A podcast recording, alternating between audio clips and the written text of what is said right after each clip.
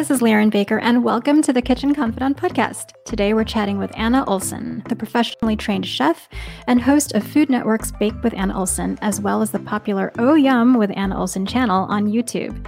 Anna also shares her baking expertise as the author of 10 best selling and award winning cookbooks and has released her latest book, aptly named Baking Wisdom the complete guide, everything you need to know to make you a better baker.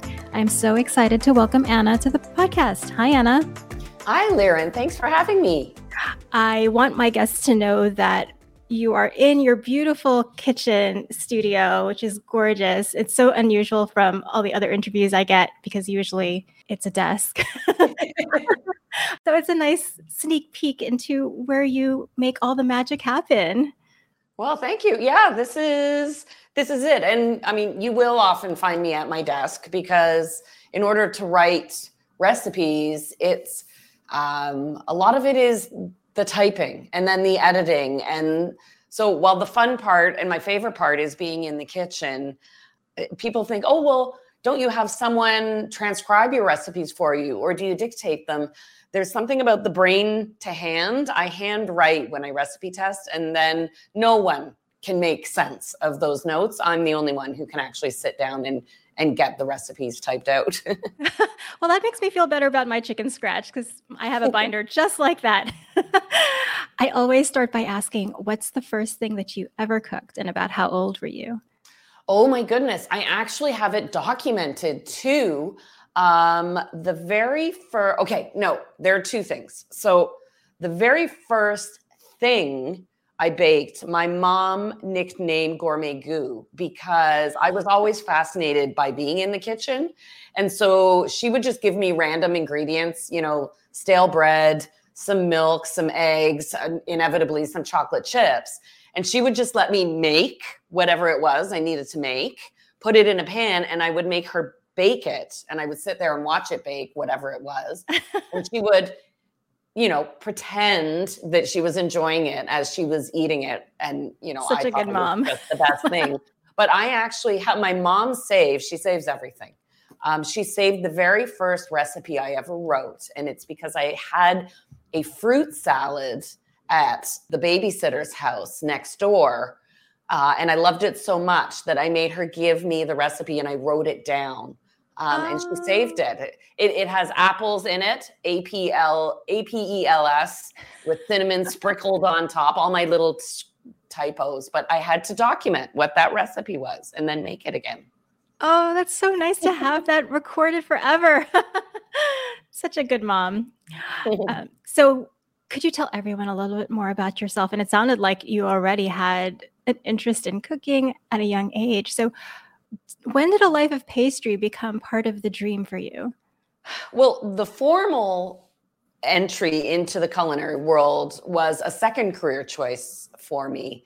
The love of baking was a lifelong enjoyment. And I think for a lot of people who do love time spent in the kitchen baking, it comes from a, a familial influence. And my influence was my grandmother. She loved cooking, but she adored baking and that was how she expressed herself creatively and showed her love and mm-hmm. so like a lot of people if you wanted to hang out with grandma that meant you were in the kitchen and if you were in the kitchen with grandma that meant she put you to work so it was sort of that just side by side enjoyment of baking and that's where it became a love and a hobby for me because that was where I found my time to relax and it never occurred to me to make a career of it it was just a part of my life and so I studied political science and sociology in university. I went into banking because I didn't know what else to do at that point. And I was in banking for a number of years. I worked for a portfolio management company in Toronto, and I was in not in charge of, I was hardly in charge of anything, but I was on the bonds and currency side of things, bonds and treasury bills. And I was, this was the early 90s. Mm-hmm. So interest rates, you know, kind of what we're seeing now. Interest rates were all over the place, going skyrocket. Currencies were un- unsteady, and I found myself up at two in the morning, stress baking because baking just to unwind. And I had what I call my muffin epiphany.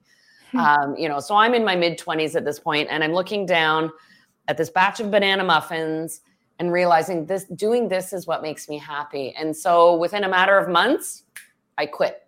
And wow. I looked into going to cooking school. I'm a dual citizen. I was born in the States, uh, in Atlanta. And so the culinary programs here in Canada didn't offer anything that really suited my need. I needed to be able to work full time and go to cooking school. And so I found a program in Vail, Colorado, part of Johnson and Wales. Oh. It was fast track. So if you already had a degree, you knew what you wanted to do, 12 months, let's get you going. And I was like, perfect. Wow. And yeah. So we did our cooking classes, you know, where normally cooking school is like any college or university program where you, you know, you've got your 15, 20 hours a week and you fit it in along with other things. This was Monday to Friday, nine to five or a little bit earlier so that we could all go to work afterwards. And it was a fun program because the cooking school was in the ski chalet, the commissary that was at the top of the ski hill off season. So in summertime, we were up there doing our culinary labs. In the winter, we were working in the restaurants when they needed the help. Mm-hmm. And then that's when we would do our theory. And so it was an amazing experience. And I came out of it learning a lot of who I was as a cook, um, which I think was very important because I didn't have time to waste. Yeah. And in 12, I mean, usually culinary school is a much, much longer endeavor. It's so nice to mm-hmm. be able to just get right away. And so I guess I'm guessing you also did some, did it require like stages and things like that on your end? Yes, the the work you did had to be apprentice. It was essentially a year long stage, so it mm-hmm. had to be mm-hmm. approved by the school. Okay. Um, to know you were getting the experience you needed, and then the apprenticeship followed afterwards. And so I spent some time. I worked in Texas and New Orleans, and then found my way back to Niagara, and that's where my culinary every every apprentice cook goes through that exploration to figure out who they are as a cook. And I was drawn to restaurants that were had seasonal and local menus. And even though I was trained as a cook, I went to study to be a chef, not a pastry chef. I was always drawn to the kitchens and I would tend to work in smaller restaurants where if there was a pastry chef, when that pastry chef wanted to take a day off, someone had to fill in and i would always volunteer to be that the tournant in the kitchen. Mm. i like seeing every department but i was drawn to the pastry kitchen. And so my apprenticeship started at first without a tutor by my side. My apprenticeship was i was given the recipe book i was given the to-do list and i basically couldn't leave until a became b correctly or i would hear about it and so i would have to rely on my own resources or then learn because I would be corrected and learn, you know, this didn't, you know, your creme brulees were overcooked. This is why this happened. And the whys were becoming the fascination for me. And that's how my pastry chef apprenticeship began. And then when I found myself here in Niagara working at a fine dining restaurant that was small at the time when I arrived, but because I stayed there for over eight years, I was able to grow with it. So I was able to be a pastry chef when it was small, busy, and I basically had a space to work in that's the size of this table. Mm-hmm. Um, to having my own bake shop. It evolved over eight years. So I had my own pastry kitchen with a team of about four staff. And the the restaurant then opened a banquet facility to do weddings. They opened a hotel so I had to do the the breakfast. I was able to grow into it and keep learning as I was leading. It was an amazing time in establishing my sort of professional side of my career. Yeah, I can't think of a better way to become educated. A lot of it you're having to do on your own. So I think you learn a lot faster when you do it that way and make mistakes along the way, which is why I think you're such a good teacher because I think you were probably very cognizant about, you know, any issues that you came across while you were baking or cooking and then now you can adequately explain it to the rest of us so i think that's super super valuable well uh, thank you Liren. i think a big when it comes to baking building confidence in baking 90% of it is either knowing how to avoid a disaster or if you get yourself into a pickle how to get out of it without and and we're being more aware these days of I don't want something to go badly and then you're throwing away expensive baking ingredients. Let's let's understand what's happening, let's enjoy the process and the time, take the stress out of it and come out with something delicious at the end. Okay, and so this is a perfect segue for why I love your book so much because you have whole sections on troubleshooting. And even within the recipes, I feel like you're really right there with us. You have so many little notes. And from baking ingredients to troubleshooting and baking blunders, I think that's what makes your book so valuable. So, can you just explain to people, like, you know, how to best navigate a baking blunder aside from getting your book? well, there are, I, will I'll share some of the tips. Yeah, that that'd be great. the book. Um, I call them the little essays. And, and you can tell this book was written during the pandemic because it was only supposed to be 100 recipes and now it's 100 more than 150 and what became very important it, we refer to it as the front matter those mm-hmm. points you mention. Little tips like whipping up egg whites to the proper peak is important. And you hear you know soft peak medium peak stiff peak referred to. Well what are they? So i show you what they are. But what happens inevitably you're always told well don't over whip your egg whites. Well why first of all you want to understand why and then it happens. It happens mm-hmm. to all of us. What do we do? Can you know do i have to throw the egg whites out and start again if i've done it?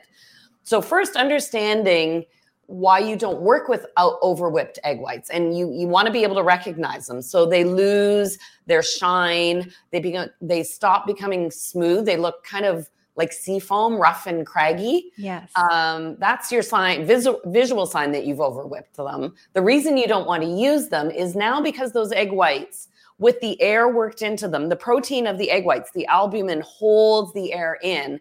Once they've been stretched to their maximum volume, the minute you touch them, now they're so fragile they're going to collapse. Yeah. And also, should they even get in mixed into your batter and go into the oven? Well, because they've been stretched to their maximum volume, the heat will expand them further. That cake may lift up, but it's going to com- collapse mm-hmm. the minute you take it out of the oven. So now that you understand why not to use them, what do you do? And my fix is uh, is the easiest thing possible. You go make a cup of tea because you, you just set the egg whites away, aside. Even if you've added sugar to them, that's absolutely fine the time it takes you to put the kettle on, make and brew a cup of tea, sit down and enjoy it, those egg whites now, because they're over whipped, are going to collapse on themselves. And you're going to see a little pool of liquid at the bottom of your bowl. I've seen because that. the egg whites are collapsing. That's your sign that, okay, you're good. Then what you do is on low speed, you bring them back and you'll see the egg whites collapse even more. And then they'll bring them back to the point you missed the first time around. So you don't have to throw them away. You don't have to start again. Just give yourself about 10, 15 minutes and you're fine. That's such a brilliant example. And your book is, there's so many things like that. You know, it's like an abbreviated pastry school textbook in some ways because I feel like there's just so much to learn. Do you ever feel as though you're done learning or where are you in your learning wisdom journey because you've you've got so much of it? That's a great question to ask. And I've always told myself if I think I know everything, well, then I should just stop. Mm-hmm. well, and also I should sort of look in the mirror because I think that's an ego check. Um, the hubris is taking over. So I never want to think uh, I know everything. There's always something to to learn and know. And I'm not a scientist the way Harold McGee is, mm-hmm. but I am fascinated and I'm I I have just this incessant curiosity and that's all I ask of anyone who wants to pick up this book is just have a sense of curiosity. You can be a novice baker and find recipes in this book you can start with and understand and you can be an expert baker and there there's going to be insight in there for you. And just because you, you're an expert baker does not mean you're making profiteroles au craquelin every Saturday morning sometimes you want a really good sugar cookie. Um, and so when I explain the recipes, each recipe has a spoon marking that tells you if it's simple, more involved, or more complex. Mm-hmm. And so one one to three spoons gives you the rating. And I never want to call a recipe difficult. It's it's a matter of it has more moving parts, or it takes more time, or or the ingredient list may be longer than say a simple sugar cookie. So i never want a novice baker to be dissuaded simply because a recipe is described as complex. It just tells you set aside more time and read the instructions through before you start. And and conversely sometimes it takes less time and fewer ingredients but there's always something to learn in there. Yeah and even the showstopper desserts when you take the time to read your recipe you really break it down very, very nicely. One of them that really caught my eye was, um, correct me if my pronunciation is wrong, is it the he- Esterhazy torte? Oh, yes. Nope, that's correct. Okay. Could you tell everyone about this torte? Because I, it's beautiful, number one. And I would love to know, like, let everyone know when you first encountered it and how it made its way into your book. Well, I didn't invent Esterhazy. So we have to be very clear. But I have a soft spot for the classic European tortes, especially the Eastern European tortes. So Esterhazy is a Hungarian torte, and like a, a lot of European tortes, lots of layers. Mm-hmm. And it's a mm-hmm. dacquoise torte, which means it's simply a nut meringue layered with a frosting, sliced almonds on the side, apricot jam under, underneath the glaze that kind of has a spider web pattern. That's the classic look and taste you can expect. A lot of European tortes have nuts, so mm-hmm. almonds, hazelnuts, and the like. And my m- favorite memory of it is when my my family background is Slovak, and so my parents and grandparents, um, and that's where the love of the Eastern European desserts comes from, because mm-hmm. that's the style my grandmother would make but I, for my parents' 50th anniversary, I took them on a European cruise. We started in Vienna, but we did a day trip out to Bratislava. Um, and, you know, in my parents' lifetime, I don't think they ever thought that they would see Slovakia because you weren't allowed to go. Yeah. Um, previous to the 1990s. And so to go and visit, and then we went to a coffee house.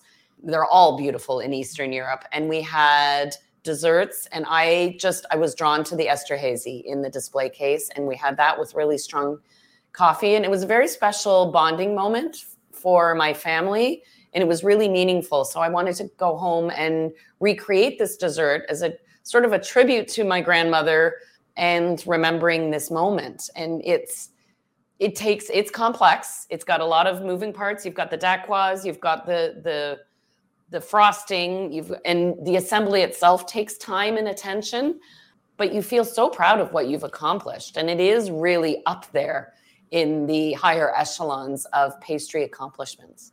Well it's beautiful. I can't wait to try it. There's so many that i want to try and another thing that i noticed and love is that you have that love for travel and you you kind of take them the recipes back almost like a souvenir, which is kind of like what I love to do too when I go, because mm-hmm. it's always about the food, um, and to recreate it at home. So I noticed that you had the Paris-Brest, which, and I saw your YouTube video on that as well, and the nata de coco from Portugal, like all mm-hmm. these recipes that you love to share.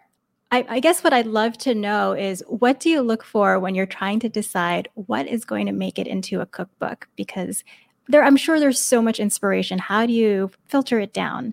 Well, that's a good question. I don't know that I have a ready answer for it, but as a prime example, I just came back. Um, I host culinary tours, and so we did one of Mexico City oh, just fun. a month ago, and a f- fascinating exploration. What an amazing, an amazing food city! We had mm-hmm. such a blast. I was convinced that I would go there and what I would want to do is learn how to how they make and serve churros. And I, I was convinced that was the recipe I was going to bring home. What I learned was they are they're difficult to make. And you know, I've seen the choux pastry versions. Mm-hmm. The churros that you enjoy when you're in, in Mexico is such a dense, tight batter. It takes a machine to press it huh. into the oil that quite often is lard. And that's part of what makes the Mexico City churros so special and delicious in their own character. And they add flavors. Like the hot thing when I went down there was red velvet churros. Don't oh. know that that's my yeah, not sure that's my thing. I'm kind of I like the classics. Yeah. Um, and they do do the cinnamon sugar, but their chocolate is not the thick Spanish style chocolate. When you get churros and chocolate there, it's more of a hot chocolate, but it's got the spice in it, the mm. cinnamon and the chili pepper, and it's altogether different. And I just thought, okay, if I'm going to get frustrated trying to replicate that at home, then how am I going to communicate that to someone? Because it's not about what I can do. I want to set my viewers and readers up for success. And I just thought, okay, it's going to be something different. And so I was fascinated by there were two particular pastries I enjoyed there. I had a guava Danish style pastry, and it had a, a fresh cheese layer on it, and then a guava jam. Oh, and that's so good. People spoke so highly of it in Mexico City. And then a pineapple empanada, a sweet pastry. And it's what the French version would be a chausson, you would call it. And it's typically an apple filling. But this had a pineapple jam. Oh, Liren, it was divine. So I could see myself trying to replicate something like that more successfully and being able to share what I've learned and eh, you know I want that food memory when I take a bite but I also want you to be able to make it feel good about what you've done and then want to go to Mexico City and try it. Well, I officially volunteer to recipe test for you on those two recipes. I'll keep that in mind. I mean, your last yeah. name is Baker, so I'm going to put you to it. It's so funny. I forget that. And it's it's so funny. Kids will come over to our house and they'll be like, Mrs. Baker, isn't it so interesting that your last name is Baker and you like to bake? And I'll, I'm like, oh yeah, that's that's right. I forgot about that. oh my gosh. I would love it if you could tell us more about your grandmother. I noticed that you did acknowledge her in in the book mm. and and you speak so beautifully of her, but I'd love to know like what what were the types of things that she would bake with you? My grandmother was just you know, she was a homemaker. She that was she stayed at home full time, took care of the family, but it was truly that love of baking that was contagious to me and she would make a cheese souffle without even thinking twice about it. It just, well, you know, ugh, what do I do today? Simple ingredients. Well, we've got some eggs and cheese and milk, so let's make a souffle she would make the European dessert. So I came by the love of walnut and poppy seed pastries and breads. Uh, honestly, she would make pierogies and cabbage rolls. And, and I, I've learned, I've come to appreciate also having Hungarian, Polish, and Ukrainian friends that those key flavors are different in every region. And my mm-hmm. other grandmother was from a different part of Slovakia and prepared the pierogies and cabbage rolls very differently. When my grandmother would make cabbage rolls, sauerkraut played um, a part, and you line the pan with sauerkraut, the bottom of the pan mm-hmm. and the mm-hmm. top of the pan. So it the cabbage rolls have more of a pickled. Um, oh yeah. When they bake, less about the tomato, more about the sauerkraut. Where the Hungarian type, I think, have a little more tomato worked into them, and um, and she, yeah, she would make these tortes and then strudel. Strudel was another preparation. So this involved um, because I think when my relatives left and came here was when it was Austrian occupied. So there was kind of an overlap between the mm-hmm. Austrian style desserts and the Slovak. The two were blending together. So we would make strudel together and stretch the dough around the whole table. And the whole idea was to latch it on the corners of the dining room table oh, wow. to get it thin enough. And then you put the apple filling and then roll it up. But then she would also make very Slovak um, breads, like the walnut roll that actually features in a previous book of mine, or poppy seed roll. And that's a yeast bread, mm. but it was quite dense. You would roll it thin and then do that spiral filling. And you would actually enjoy it you know we're speaking right now and it's it's just a week before easter. So it would be an Easter type bread that you would make ahead and freeze. So the baking around the holidays was is very important to me. And that's where I channel that sort of love of baking too much more than far more than you need. But then you give it to friends and family um, over the holidays oh what wonderful memories if let's say a novice baker were to pick up your book today where should they start well I've got a copy in front of me. I love the fearlessness kids have when yeah. it comes to baking. So, you know, they'll see macaron on TV and say, "Let's make those." Yeah, that's true. Okay, maybe maybe start somewhere simpler, but kids also are sponges for knowledge. And so, you know, try making macaron. If you've got the tools and ingredients, then I say give it a try. But for a novice baker who wants to start with a bowl and a spoon, I mean, looking at this time of year, my hot cross muffins are great. Oh, perfect. They embody everything in a hot cross bun, but if you've never made a yeast dough before, mm-hmm. start with these because you just need a bowl and a spoon and a, a muffin tin, and you you're making these. The sugar cookies with sprinkles are good, and I've got my little secret ingredient in there. I've got my I put in a little melted white chocolate, and I find that makes a ah. sugar cookie that stays soft you don't necessarily taste the white chocolate, but you get that chewiness to it that's so fulfilling. That's such a um, smart add-in. I've got a lot of recipes that, you know, I I have a recipe for making homemade puff pastry in this book. I saw that.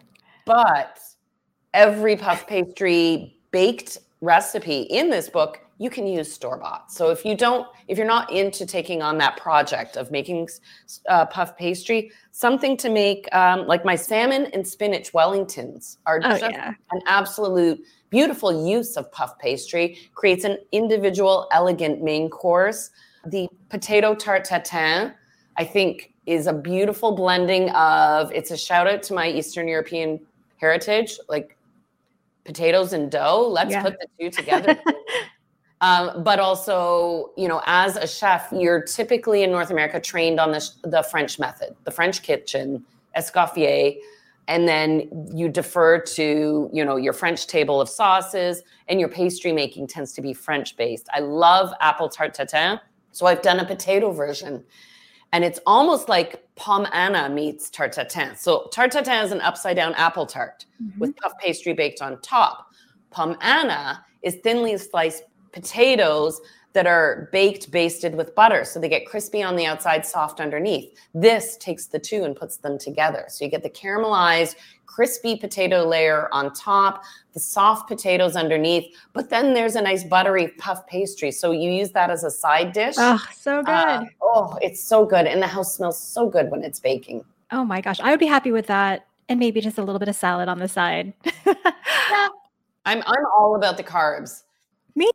And I was looking at your um your savory cake, your onion, herb, and parmesan upside down cake. Oh, I was like, that's a good one. I just I love anything savory like that, you know, especially when it's something unexpected.